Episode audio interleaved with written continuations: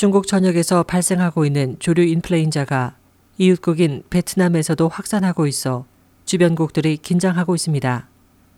현지 언론에 따르면 얼마 전 중국 상하이 지역에서 AI 증세를 보이던 환자와 의사 등 두 명이 숨진 데 이어 베트남에서도 올해 첫 사망자가 발생하면서 세계보건기구와 유엔 식량농업기구 등 국제기구는 해당 국가 정부에 AI 확산 방지에 적극 나서줄 것을 당부하는 등 적극적인 대응에 나서고 있습니다.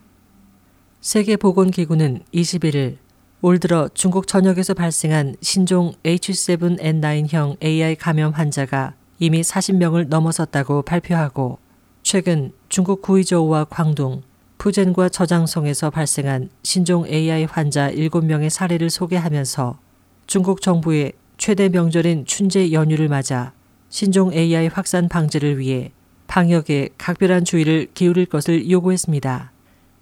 이와 관련해 중국 신경보는 작년 3월 말부터 이달 19일까지 중국 전역에서 신종 AI 감염자로 확인된 환자 수는 모두 200명이 넘는 것으로 비공식 집계됐다고 전했습니다.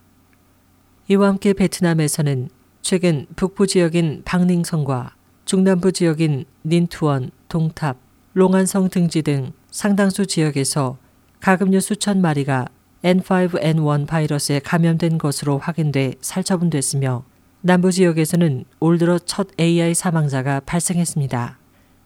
또 인근의 대만에서도 신종 AI 환자가 잇따라 발생하고 있으며 홍콩에서는 이달 들어 두 번째 사망자가 발생한 것으로 알려졌습니다. 한편 필리핀도 최근 중국에서 확산하는 AI 유입을 우려해 중국산 가금류 및 달걀 수입을 전면 금지했습니다. 유엔 식량농업기구는 전날 성명을 내고 새해를 맞아 N7N9형 AI나 N5N1 고병원성 AI가 발생한 나라들은 확산 방지에 각별한 노력을 기울이라고 당부했으며 전문가들도 설을 앞두고 가금류 수요가 크게 늘어나면서 AI가 다시 확산될 수도 있을 것으로 우려하고 있습니다. SOH 희망지성 곽지연입니다.